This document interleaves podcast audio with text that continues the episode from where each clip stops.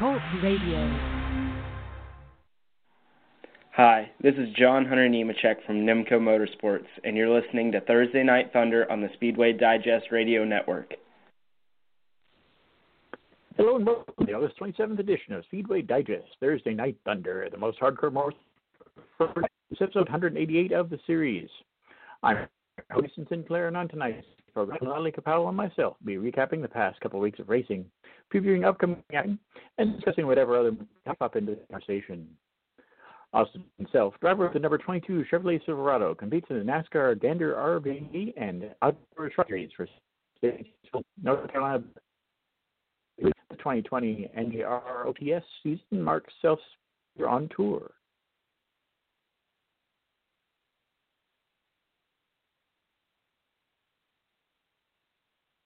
Under his belt. He carries a long list of racing accomplishments under his belt. He amassed 45 starts in the ARCA Menard Series over three seasons, highlighted by one win at Winchester Speedway in 2015, 13 top fives, and 30 top 10 finishes.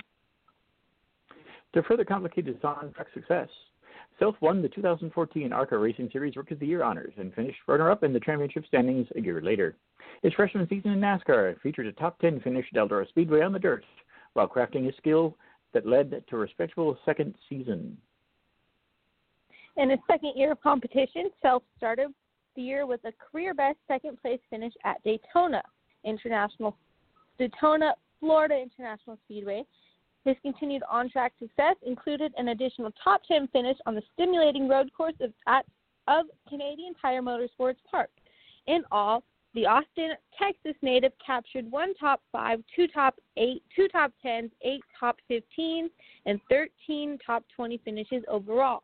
Despite missing five races from February to November, Self still placed 15th overall in the championship standings, driving for AM Racing, Martins Motorsports, and Niece Motorsports. In 2018, Self ran the Full Truck Series Tour for Statesville, North Carolina based Niece Motorsports one of the most consistent teams on the tour. So one top 18 Las Vegas, but Nevada 10 finishes and 18 top 20 finishes overall in his tour bid in. He also finished a career high 12 in the championship standing. This past year, Self competed in a 20 owned AM racing team. Flourished under the leadership of crew chief Eddie Troconis and was highlighted by a fifth place finish at Michigan International Speedway in August. Additionally, the team garnered three top 10 finishes overall, with self a career best. He finished a competitive 14th in the championship standings. At the age of four, what started out as a hobby quickly became a personal passion for self and would later spark his career in motorsports. Today, the Texan has spent thousands of hours behind the wheel, moving up the ranks from karting to the ARCA East Division and Whelen Series, then into the ARCA Menard Series in the top three national divisions of NASCAR. With his focus, determination, and desire to deliver on, successful on-track results, Self has gained the best support of many Texas-based companies, including the Texas Department of Transportation's Don't Mess with Texas initiative, and which allowed him to continue his foray into the sport for the 2020 season. We are now pleased to welcome Wayne Self to the program. Hello, how you hey, doing? man, that, great. That was that was awesome, man. If I if I ever need uh, or decide to do a documentary, you know, when I maybe decide to get out of a race car, which uh, probably won't be for a while, but uh, you guys are the ones to call. I learned a little bit about myself there, and um, and uh, some of the things I've done the past few years. But hey, it's great great to be on and uh, and uh, have the opportunity to talk to you guys. Well, thank you very much for coming. And then the first, I don't know if the season has been a little bit different than any other in the past. How do you spend your time during the break? Uh, during the during the break, I mean, we you know obviously uh, you know a couple weeks there we we are just trying to stay safe, but uh, once things kind of got back going again, it was full speed in the shop. You know, we were trying to get trucks built and ready, and and um, just being prepared to go back racing. And and uh, even though things have been uh, a little bit different than they, they have in the past, uh, I'm just glad to get back racing. It's kind of been um, you know it's been difficult without without practice and some of the things you really need. You know, I feel like um, with some of the guys we got on board this year, um, I, I feel um, that we've we've had a lot of stuff that's worked really well. um, we've just needed a little bit of time to to work on you know some of uh some other things on the truck to to make a complete package. And um I think we keep getting closer and closer um you know to where to where I want to be. Um you know that's that's running in the the top 10 consistently and and um you know before too long competing for wins and, and top fives. But you know like I said this year uh it's been a little bit different a little bit different swing but you know that's what I've been building on. I've ran for a bunch of different teams, and and I uh, I feel very confident with the the guys I got working on on the trucks now. You know, Eddie Troconis and and Ryan Engineer. Everybody's working really hard, and and um, you know, with the obstacles that have been in front of us uh, this season, I I still feel uh, we're on the verge of being where I think we need to be. Um, haven't got the finishes yet this year. We we really want, but um, like I said, I think I think we've just been working. That's what I do. I spend all my time at the shop, and um, maybe if I get the opportunity, I go out on the lake and kayak and, and have a beer. But uh, for the most part, it's it's. Uh, I think all my time's really spent at the shop. Recently, the truck competed on the road course at Daytona. I do like the race? And do you think the Daytona road course should be added to the schedule permanently? Yeah, you know, it, it was. um that's one of the things that that's kind of been interesting this year. You know, NASCAR's um, you know had had to make make a lot of big decisions, and and that was a big decision. You know, for us. Um, you know, we weren't we weren't going to be able to get to Canada uh, this year, and and time started running out, and, and they put that together pretty quick, and and um, it was it was really an exciting um, um, event. Really, I mean, the you know, we always talk about Daytona at the beginning of the season and and the truck series, you know, that's that's our that's our race there. You know, we go there once a year and and to be able to go uh back to Daytona and do something completely different um was really special and to be a part of that event was really special. Um you know, for me, um I I really enjoy the road courses. Um, you know, I think I think we should run 25 races a year in the truck series so that we can fit a few more in there. Um, I kind of like the idea of maybe uh, having a rotating race in the series. You know that maybe we change every year. Maybe maybe that's the road course where you know instead of going to Daytona next year, maybe we'll do the Charlotte Roval or or uh, you know go to Watkins Glen, something like that. But um, you know I wouldn't I wouldn't be upset if they put it back on the schedule. But I'll I'll uh, I sure will miss uh, uh, Canadian Tire Motorsports Park. I know that several of the races since the series came back into action have been run without fans in the grandstands. How do you feel about that? It's um, it's been different. You know, it's um, you know, every everything everyday life is a little bit different now. Um, you know, I, I try to do everything pretty normally, but you know, everything's a little bit different. But um, NASCAR is kind of the pinnacle of making that first step to, to competing again, and I think they've they've been a good model for uh, other sports to to show them that hey, you know, look, we can do this. Um, it might be a little bit different. Um, you know, not having fans there obviously is not ideal. You know, that's that's uh, the fans is what you know gets us uh, at the racetrack every weekend. But um, at the end of the day, I think you know me personally, uh, even outside the race car, being a fan watching the Cup races on Sunday, um, I just want to I want to I want to see racing and and for me competing, that's that's what I want to do too. So even though it's a little bit different, we don't have the fans at the track. Um, you know, the, the pre-race ceremonies are a little bit different without fans cheering.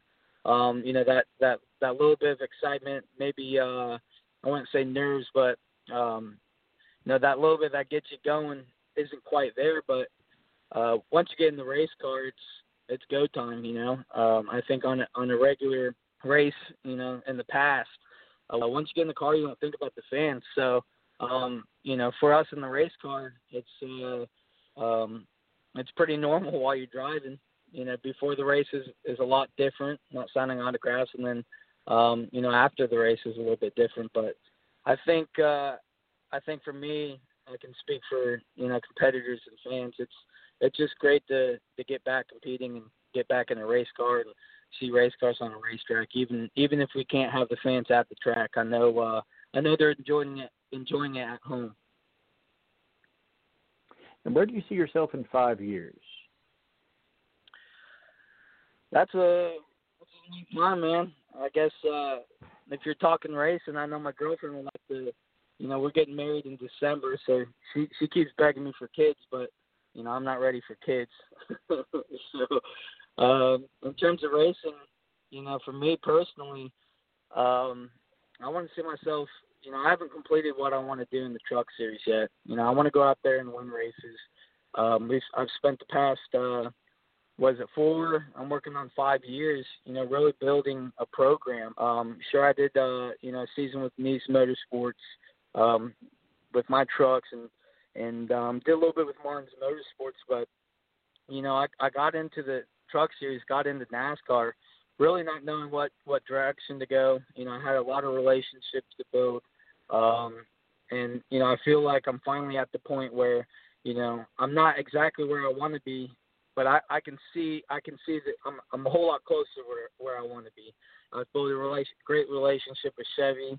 Um, I got a lot of really good, smart guys um, in the shop with me, really dedicated to to go out there and, and perform um, uh, just like me. And and um, you know, for me, and, until I start getting to the point to where maybe I can win some truck races, you know, I want to make the playoffs. I want to be a competitive competitor, um, you know, for that top spot. And and I know AM Racing, everybody AM Racing wants the same thing. So um, until until we get to that point, um, that's that's what's on my mind. You know, I, I know a lot of guys say they want to be in Cup in five years. They make these plans. Uh, for me, I want to take care of business now, um, and wherever it takes me in five years, um, that's what it is. You know, and and um, I just hope I'm I'm staying in the race car and, and driving something. Um, I would like to say I, I would like to drive uh, the Indy 500. Big fan of Indy cars, so um, you know, that's uh, that's maybe some. You know, hopefully, maybe the next five years I can get get inside an IndyCar. Yeah. Well, let me go throw you out to my co Michael Mike DePello. There's a couple of questions for you as well. Okay, so my first one: What has been the most challenging part of the season so far? Well, I'd, I'd have to say uh, not racing might have been the challenging part. You know, it's it's um, it was kind of eye eye opener as far as you know we we show up at Atlanta and, and then we get get turned away and had to go home and and didn't really know the next time we were going to race. Honestly, I think personally that was kind of the hardest thing. You know, I I've been racing for so long and and you know you're always looking forward to the next week you know the next season and, and keep preparing um but here was something different thrown at me, and, and it really makes you think. You know, um, kind of humbles you a little bit, right? You know, we get so busy in the things we do in our life, um, and for me personally, that was that was a moment where you know I had to step back and and realize how you know small you know everything is, and and uh, and really made me realize how much I I love uh, and how humble and and um, proud I am to get to drive these race cars every weekend.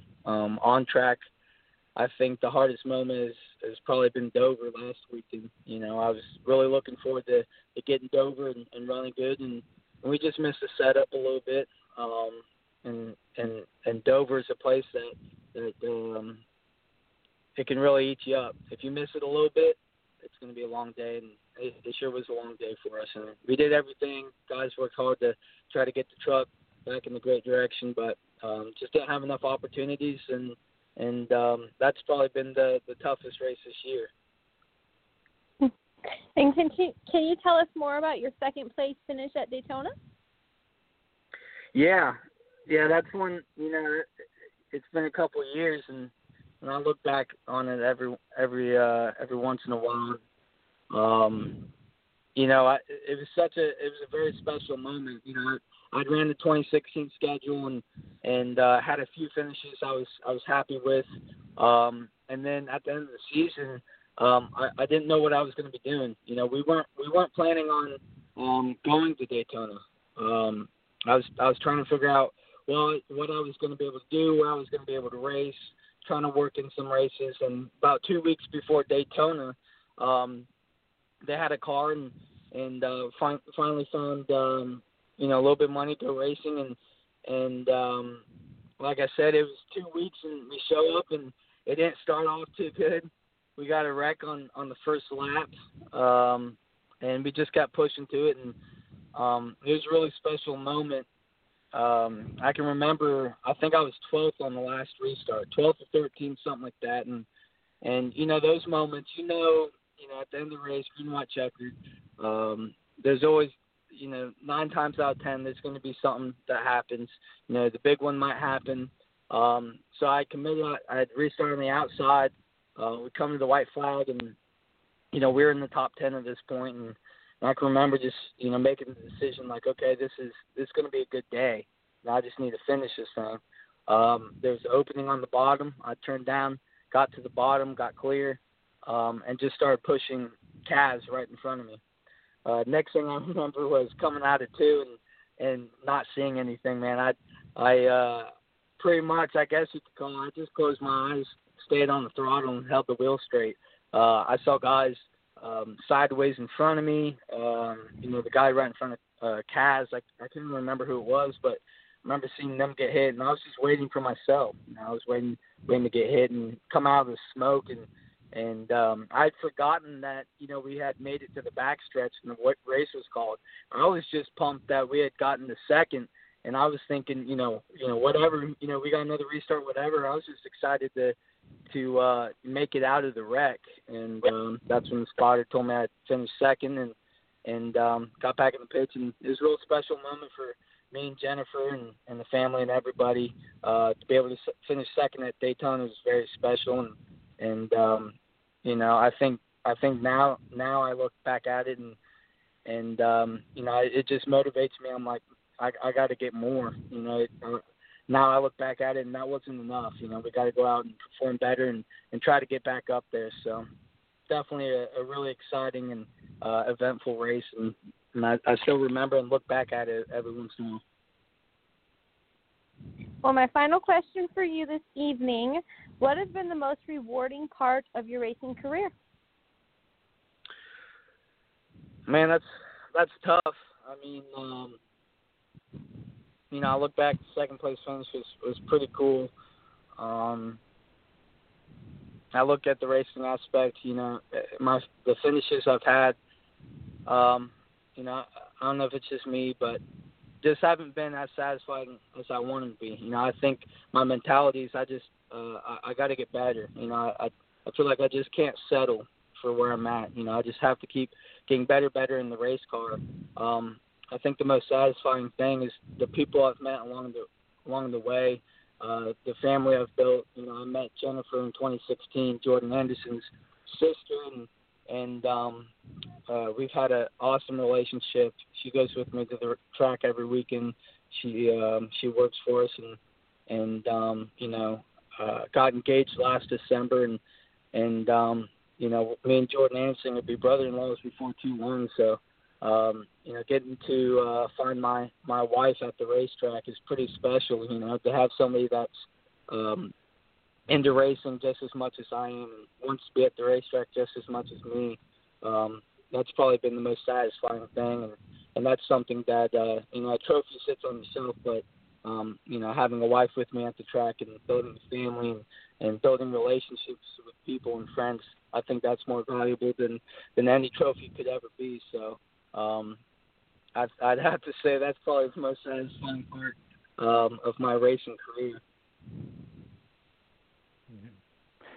Going into Gateway this weekend, what's your your goal realistically at the track there? You know, Gateway hasn't been a, a place I've honestly enjoyed a whole lot. Uh, the first year I went there, um, it, it wasn't going too bad, and and um, ended up getting an instant there. Um, then they repaved the track. I didn't race 2017. Um, 18, I vaguely remember. Uh, I think we struggled a little bit there, and then last year, um, I think we got one little bit of practice and um, didn't have much practice and went straight to the race. So for me, I feel like it's a track I really haven't figured out yet. And um, to be honest with you, I don't know what to expect. Um, I just been spending a lot of time on the simulator. Um, I think our, our truck this year is going to be uh, hopefully uh, the best truck I've ever driven there, and, and um, I really don't know what to expect. I'm just going to go out there and drive as hard as I can. And, and um, there's been some tracks uh, on the schedule this year and even last year that I didn't expect a whole lot, um, but but we end up going out there and performing really well. So um, I think a goal for me, and like I said, I'm pretty hard on myself, but um, a goal every week for me is a top ten. So if we don't get a top ten, uh, we're back at the shop and we got to figure out why. But um, maybe that's me being hard on myself, but that's the goal. We got to go out and get a top ten. Well, best of luck out there in Gateway this weekend, and hopefully you have a have a, a pretty good finish there, and have a end up in the top ten at least for the rest of the season. Appreciate it, man. I I really do. Thank you. Thank you. Have a great night. Hey, you guys too. Thank you guys for having me on. I had a good time talking with you guys. So uh, hopefully get back on here before too long. Awesome. We look forward to hearing from you. Thank you. Bye. Once again, that was Austin Wayne Self who races in the, in the NASCAR Truck Series for AM Racing. Indian Motorcycle Racing, presented by Progressive Motorcycle Insurance, continued its 2020 American Flat Track season with back to back wins at the Indy Mile doubleheader. Reigning Grand National Champion Briar Bauman swept the weekend to claim a three point lead over Wrecking Crew teammate Jared Mees. Bauman's win on Friday night not only marked the first of his first of the 2020 season, but also marked his first career mile win, earning him a career Grand Slam. The win was also historic for Indian motorcycle racing, as the FTR 750 race, race bike, which is 50th win since entering AFT in 2017. Saturday night saw yet another evening of exciting racing with the Indy Mile 2. Though Mees ran up front for most of the race, many riders exchanged passes behind him. Bauman stayed in contention, remained patient, and made his move with only a few laps remaining. Bauman held on to complete the doubleheader sweep and take a three point lead over Mees on the season. Through four races, Bauman has two wins and two second place finishes and is current points leader with 90 points. Mees, in second base, seven points, has two wins, a second and third place finish. Indian motorcycle privateer Sammy Halbert is currently in third with 66 points, while Wrecking Crew rider Bronson Bauman is in fourth with 55 points. The 2020 AFT season will continue on September 5th, the Springfield Mile doubleheader. For more information on Indian motorcycle racing, visit IndianMotorcycle.com and follow along on Facebook, Twitter, and Instagram. Our next guest this evening is Austin Barnes. Currently pursuing a career in the aviation industry as a pilot, the Enerjack 25 year old has been racing since the age of four and has accrued hundreds of wins and championships in various forms of motorsports from asphalt oval, dirt oval, road course, and time trial series. He is a three time Optima Search for the Ultimate Streetcar GTS Class champion and is pursuing a fourth straight title. Previously, he won the Lucas Oil Modifieds Championship in 2012 and 2015 before making the change over to street cars.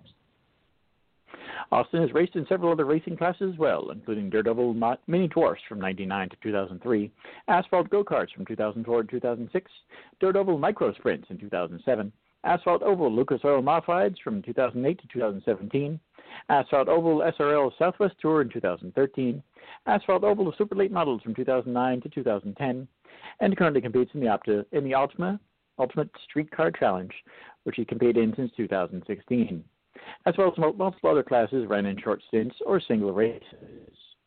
We're now very pleased to welcome Austin Barnes to the show. Hey, Adam, you got me?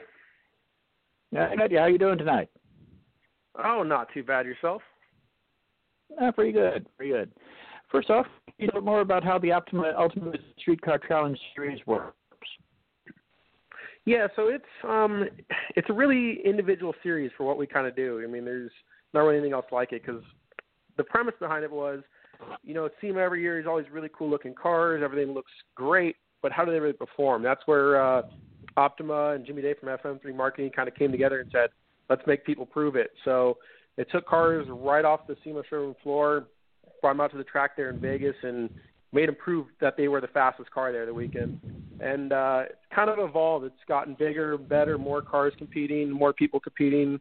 Um, but really, it's exactly what it sounds like. You're taking, you know, showroom SEMA cars, making them as fast as you possibly can, uh, and and proving out what they're worth. Um, they have five segments to it, so you have a design and engineering portion where they bring in a panel of three judges throughout the industry. You know, it could be people from paint and body, you know, building motors, building cars, all kinds of stuff. And you have to present them your car. You get four minutes to try and sell your car with how well you built it.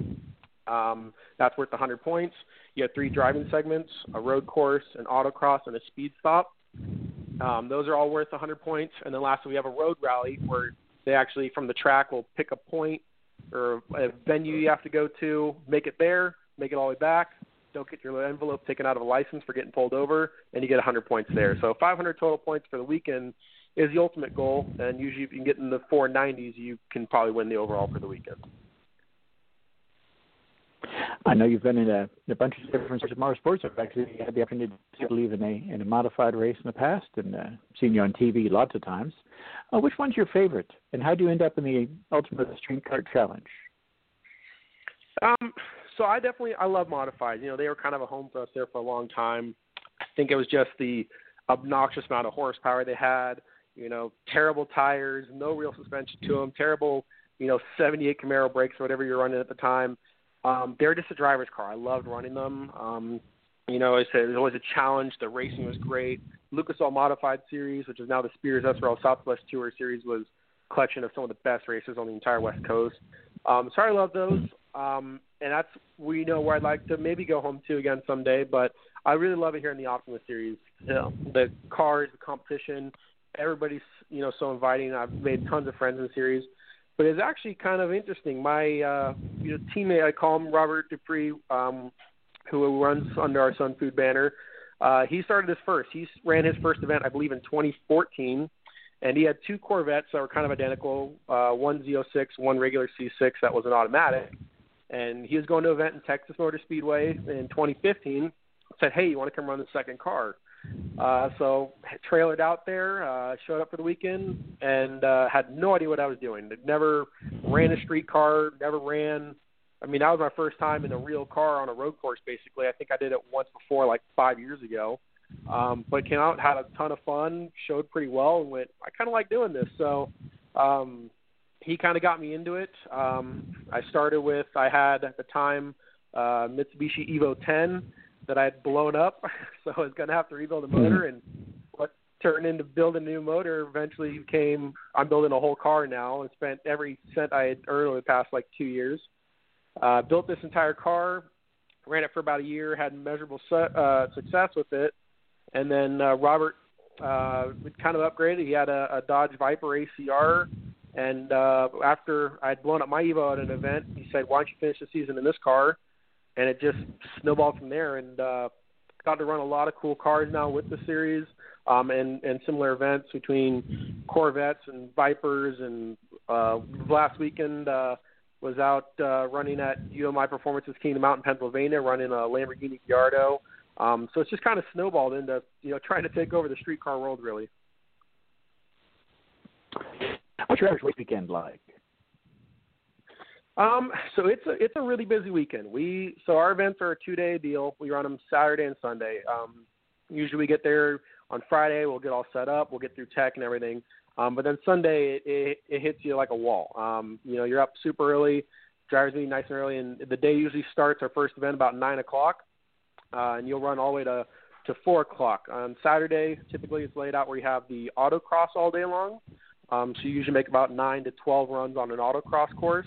Um, somewhere in the day, you have to find time to go do that design and engineering challenge. Um, so go present to the judges. Um, and then at Saturday night, we'll go and do that road rally. We have to make it to a point and back. Um, so usually Saturday ends up being, you know, you start your day about six o'clock. You usually finish about seven or eight o'clock, um, and then you know go hang out with everybody because we're all good friends there. Then Sunday comes around. Sunday we do um, the road course or time trial. So that'll run again all day. You'll have four sessions throughout the day.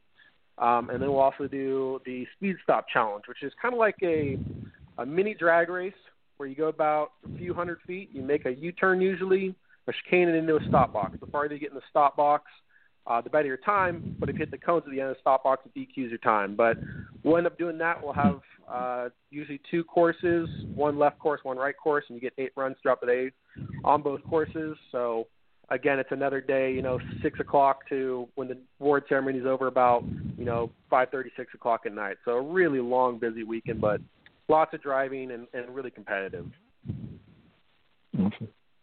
Growing up, who was your motorsports idol?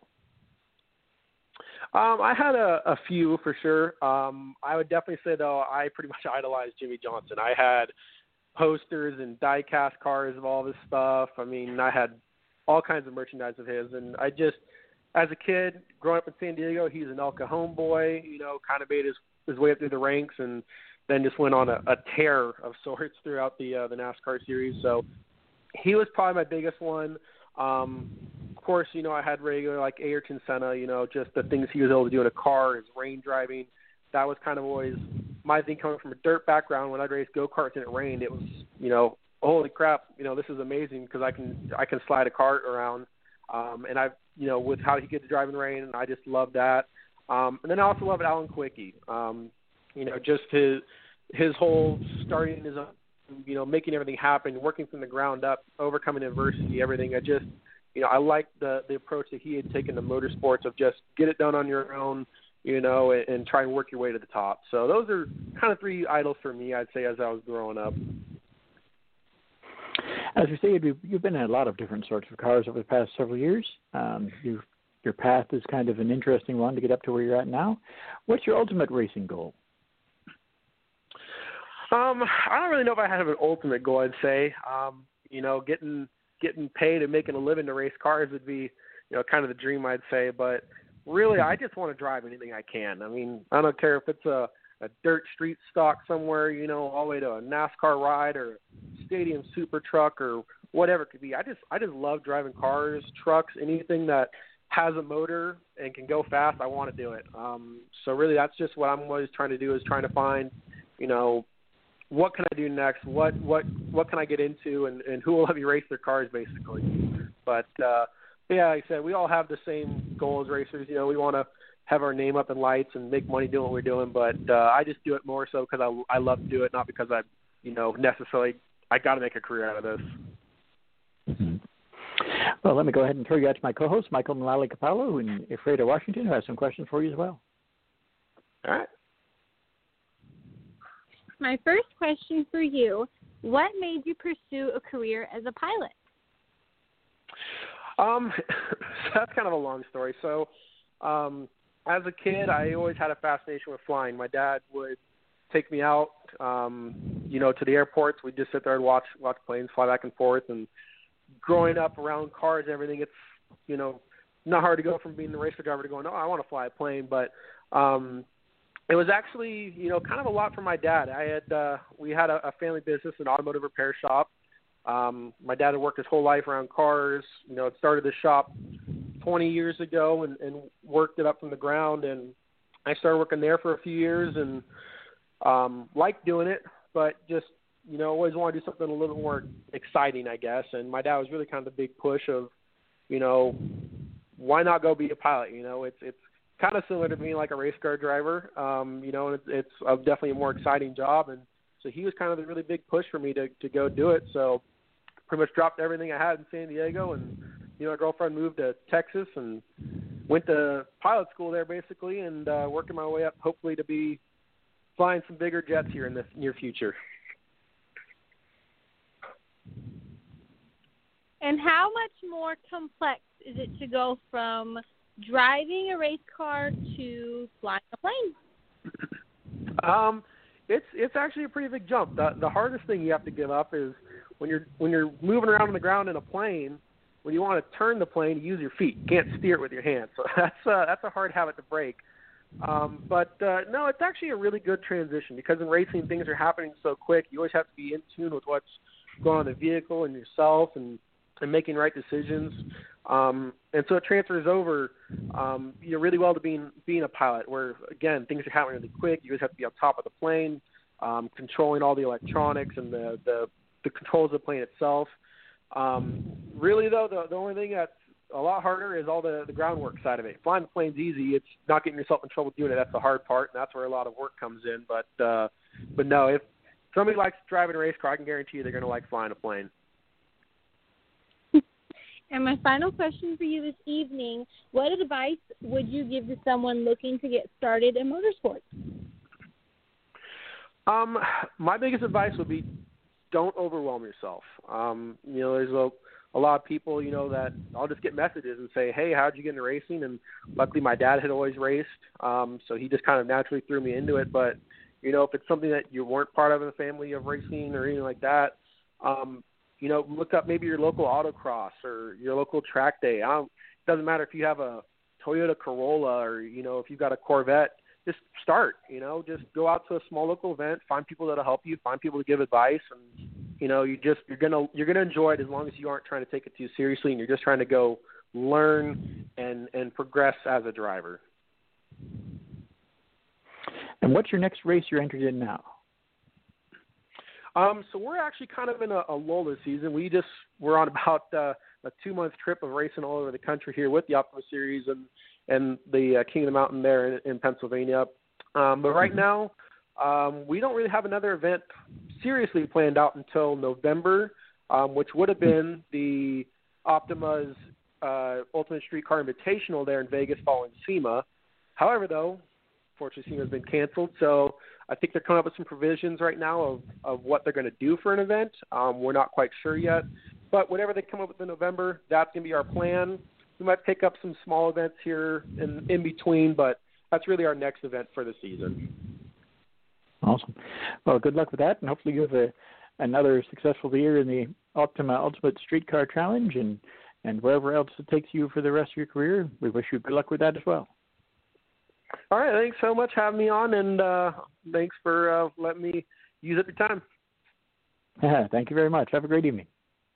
Have a good one. Once again, that was Austin Barnes, who currently competes in the Optima Ultimate Streetcar Challenge. You've probably heard, heard his name on the uh, on things such as MAV TV in the past. Uh, maybe you've even seen him in the, one of his late models or the modifieds in the past few years. Now he's check check him out in the Optima Ultimate Streetcar Challenge. I know they are featured on MAV TV at least once a week, so be sure to check that out. Are you a race car driver, crew chief, pit member, track owner? Maybe you're just a huge fan of the sport. Contact either Mykkal Mulalley-Kapalo or myself to get your spot on the show. After all, you deserve your 15 minutes of fame, and we'd love to hear from you. Takuma Sato climbed to a higher level of immortality Sunday at the Indianapolis Motor Speedway, winning the 104th Indianapolis 500 presented by Gainbridge and becoming just the 20th driver to capture the greatest spectacle in racing at least twice. Sato from Japan won the race under caution in the number 30 Panasonic slash PeopleReady Honda fielded by Rahal Letterman Lanigan Racing with Spencer Pigot crashed whoa, what happened? When Spencer Pigot, oh my lord, crashed in turn four on lap 195, Sato also won the race in 2017 with Andretti Autosport. We're happy to report that Pigot didn't have that serious of an, an injury. The, uh, he credited the the safety uh, safety changes they've made in the cars in the past few years, including the the aeroscreen in in uh, in saving his life because he did really, really hard, a scary hit. Scott Dixon finished second at the number nine. PNC Bank Chip Ganassi Racing Honda, despite leading in a race high laps. It was his third career Indy 500 run-up finish, five-time NTT IndyCar Series champion, and the 2008 Indianapolis 500 winner. Graham Rahal helped Rahal Letterman Lanigan Racing to take two of the top three spots by finishing third in the number 15 United Rentals Honda. Santino Ferrucci led a Honda sweep with the top four finishing positions by placing fourth in the number 18 Sealmaster Honda. Two time and reigning series champion Josef Newgarden rounded out the top five and was the top Chevrolet powered finisher in the number one Shell V Power Nitro Team Penske Chevrolet. Pato Ward was the top placed rookie, finishing sixth in the number five Arrow McLaren SP Chevrolet. Sato and Dixon were locked in a stirring duel when Pigot crashed hard and turned four at the end of lap 195 as leaders had started in lap 196, spinning and making contact with the surface barrier on the outside and slamming into protective tire barrier at the head of pit wall with the side of number 45 Hy-Vee Embrace Pittsburgh Honda. Pickett was awake and alert and transported to Methodist Hospital in Indianapolis for further evaluation. The gap between Sato and Dixon rarely exceeded one second and was as close as three tenths of a second after Sato inherited the lead lap on lap 185 when Zach Veach pitted in the number 26 Gainbridge Honda on a different fuel sequence than the top car. Sato appeared to be home free on lap 191, building a lead of 0.9515 of a second, but he was approaching the almost lapped cars of AJ Foyt Racing teammates Tony Kanaan and Charlie Kimball, which let Dixon close the gap. On lap 195, Sato cleared the 2013 Indy 500 winner Kanaan, while Dixon and Rahal remained behind them. Then expanded that expanded Sato's gap to 1.173 seconds, but Dixon and Rahal lapped Kanaan just before turn one and lap 196, moments before Pickett's race-ending crash.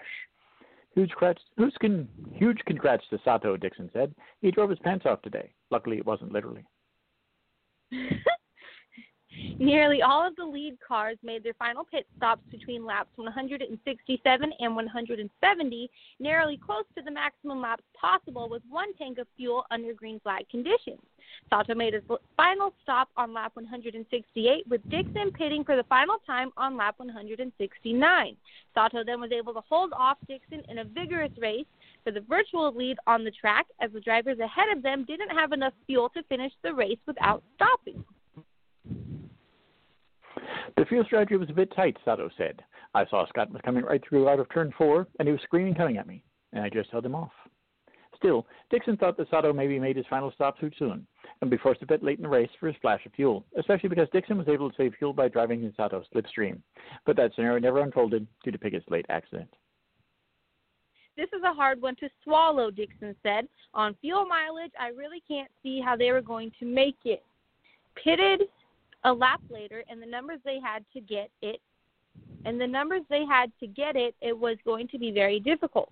It was small consolation for Dixon, but he jumped from ninth to third on the all-time Indianapolis 500 lap leaders list with 563 career, career laps led by only Al Unser, 644, and Ralph De, De Palma, 612. Sato continued an impressive run of recent successes in the spectacle and racing, with three top three finishes in the last four years. Besides his wins today and in 2017, he finished third last year. Two of the three pole sitters, front row sitters, ended up in the top three at the finish, as Sato started third and Dixon second. Pole sitter Marco Andretti finished 13th in numbered 98 U.S. Concrete Curb Honda. The 105th Indianapolis 500 is scheduled for May 30th, 2021. The next NTT IndyCar Series event is a doubleheader August 29th through the 30th, the Bomarito Automotive Group 500 at Worldwide Technology Raceway in Madison, Illinois. Greg Pickett was in of his own on Saturday during the Trans Am Series presented by Pirelli West Coast Championship race at Sonoma Raceway with a race pace that saw him nearly lap the entire field in his signature white and metallic blue number six Pickett Racing Ford Mustang. Pickett claimed the. Ch- Sorry, I got lost. The checkered flag, one hour. No. What the heck?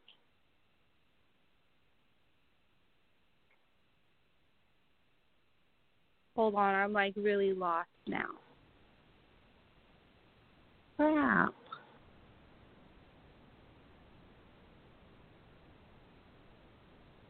Ahead of second place overall finisher Simon Gregg, the dominant victory marked PK's fifth Trans Am win at Sonoma since 1978.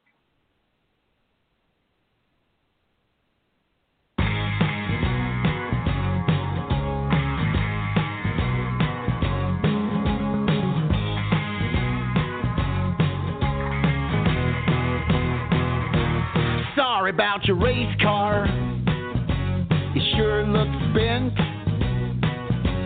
Will you be here next week? And are we still friends?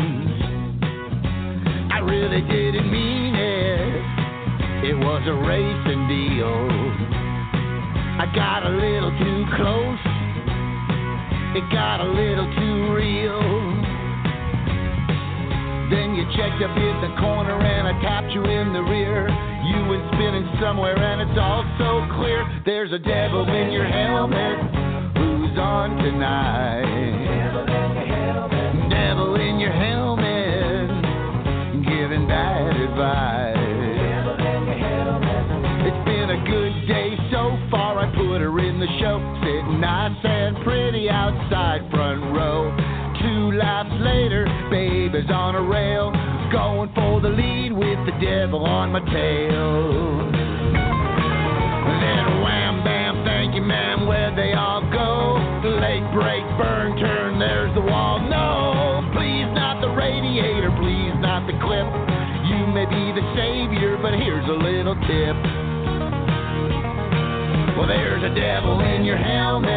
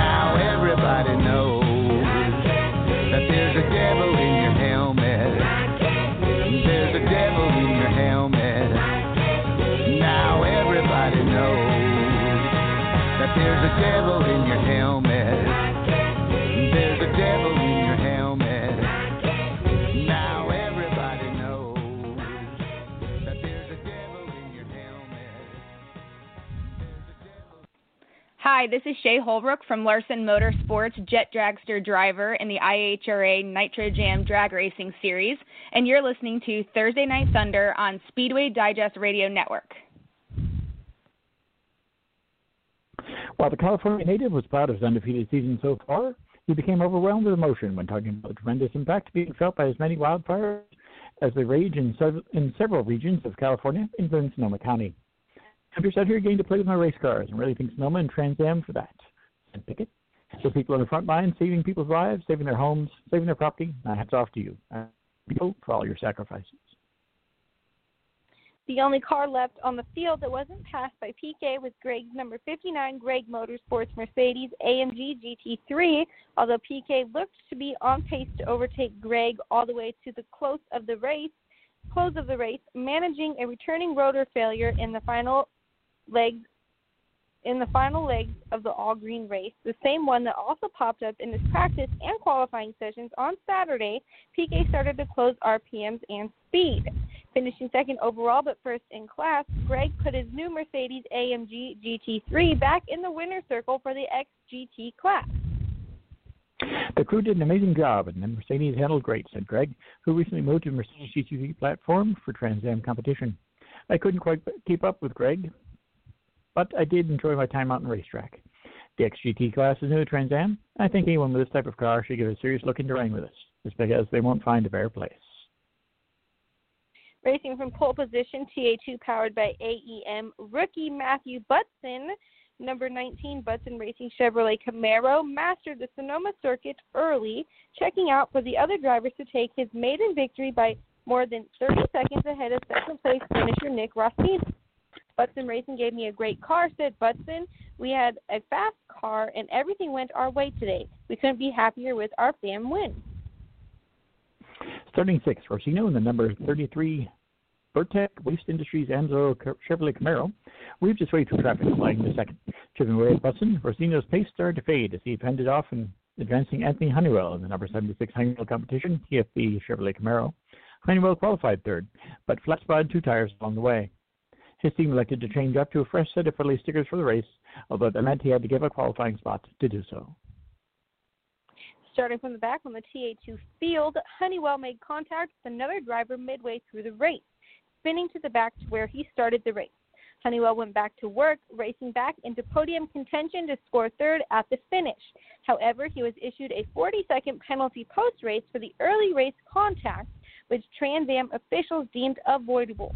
The last podium position was claimed by TA2 season debutant Rudy Revik, number 63 Nelson Motorsports Ford Mustang. Consider Carl Rydquist in the number four myraceshop.com slash telmax slash factory five GTM. Also remains unbeaten following his win over Natalie Decker in the number four N29 Technology LLC Audi R8 GT3 in the SGT class. John Bogatic played a risky strategy, not qualifying on Saturday, in effort to save on tires the 100 mile race. His gamble paid off. He wheeled the number 65 Westover Corporation Chevrolet Camaro to another GT class win. Bo Border started on pole in the number 7 Apex Race Parts Ford Mustang and diced hard with Bogatech until the mid mark of the race. Border suddenly slowed on course and had to nurse an overheated Mustang back to pits, ending his day permanent, prematurely. Michelle Abbate in the number 30 Gur Scotia Pride Scrubbable Chevrolet Camaro earned the cool shirt move of the race for her continued improvement over her rookie season. Abbate finished fifth in the TA2 class at Sonoma and fourth in season opener Thunderhill. International Raceway will stage round three for the Trans Am Series presented by Pirelli West Coast Championship, joining the Speed Tour over Labor Day weekend, September 5th through the 7th. For more information, visit gotransam.com. Capturing another Daytona National Speedway Winners Trophy next weekend's Coke Zero Sugar 400 August 29th will usher me to five hours of the iconic 2.4 venue.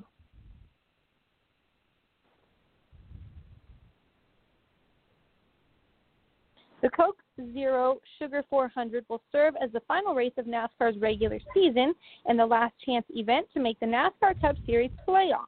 This marks the first time in history that the Coke Zero Sugar 400 has served as the cutoff race for the playoffs. Since 1959, the race had been run on July 4th weekend. For every driver who enters the race outside of the top 16, winning will be pretty much their only option in order to make the championship battle. It's must win time. Amazingly, five drivers who are currently two races at over this weekend before heading to Daytona on the outside of the playoff picture, looking in, have hosted Daytona trophies in NASCAR's Premier Series, and let's read like a who's who of the sport.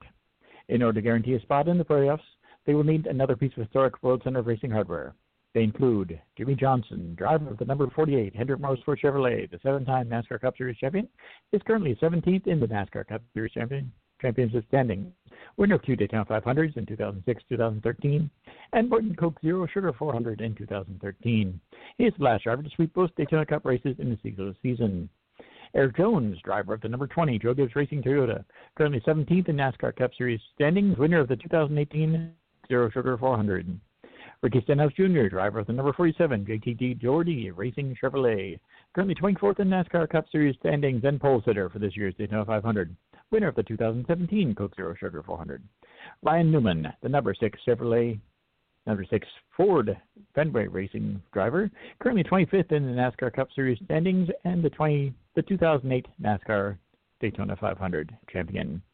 And finally, Matt Kenseth, driver of the number 42 Chip Ganassi Racing Chevrolet, currently 28th in NASCAR Cup Series standings, a two-time Daytona 500 champion in 2009 and 2012. Just because, however, the group of five have tasted victory at historic Daytona does not give them a distinct advantage. Throughout its history, the Coke Zero Sugar 400 has produced a host of first time winners dating back to just a year ago when Justin Haley stunned the motorsports world, winning after the event was cut short due to inclement weather. Joining Haley are a host of well known and some Hall of Famers to get their initial NASCAR Cup Series win on Daytona's high banks. Erik Jones in 2018, uh, Aric Almirola in 2014, David Ragan in 2011, John Andretti in 1997, Jimmy Spencer in 1994, Greg Sacks in 1985, Sam McQuagg in 1966, and AJ Foyt in 1964. That gives hopes others below the NASCAR, NASCAR playoff cut line, including Tyler Reddick, Christopher Bell, Michael McDowell, Ty Dillon, Chris Buescher, and Bubba Wallace, who finished second in 2018. The field is wide open. Take your pick. The full weekend schedule, 2.5 mile tri oval, includes Friday, August 28th, the Wawa 250 NASCAR Xfinity Series at 7:30 p.m. Eastern on NBCSN, Sirius XM, and MRN. 250 miles, 100 laps, no fans. And Saturday, August 29th, the Coke Zero Sugar 400 NASCAR Cup Series at 7:30 p.m. Eastern Time on NBC, Sirius XM, and MRN, a 400-mile, 160-lap race. A limited number of fans will get the opportunity to see the Coke Zero 400, Coke Zero Sugar 400. Fans can get tickets which start at $49 for both races for adults and $10 for kids 12 years and older, 12 years and younger by visiting DaytonaNationalSpeedway.com or calling 100 Pit Stop. The weekend kicks off on Friday, August 28th with the stars of the NASCAR Xfinity Series and the Wawa 250 powered by Coca-Cola. Fans can stay connected with Daytona National Speedway on Twitter, Instagram, Pinterest, and YouTube, and by downloading the Daytona National Speedway mobile app for the latest Speedway news throughout the season the California based manufacturer and distributor of high performance automotive oils and additives, completed a record breaking run at Bonneville Speed Week at the Bonneville Salt Flats in Tooele County in northwestern Utah by successfully surpassing the AA slash BFS blown fuel streamliner liner two way average and one way last mile record. Lucas Oil, which served as the official lubricant of the Speed Demon, was instrumental in preparing the vehicle to reach speeds of 481.56 miles per hour down the last mile of the course in a two way average of 470.015 miles per hour, thanks to the performance of the Plus Racing Oil heavy duty oil stabilizer, L9 Racing Gear Oil, synthetic SAE 140 Racing Gear Oil, Slick Mist Detailing Kit, and the Contact Cleaner. We are thrilled to be part of this great success story and the exclusive engine oil and additive supplier for the Speed Demon, said Tom Bogner, Director of Motorsports for Lucas Oil. Bonneville Speedway Speed is a challenging event for both man and machine. Many of the world's fastest vehicles come to run at unbelievable speeds and do so in the harsh conditions of the salt flats. I'm so impressed with the Speed Demon and proud to have Lucas Oil associated the fastest streamliner at Bonneville.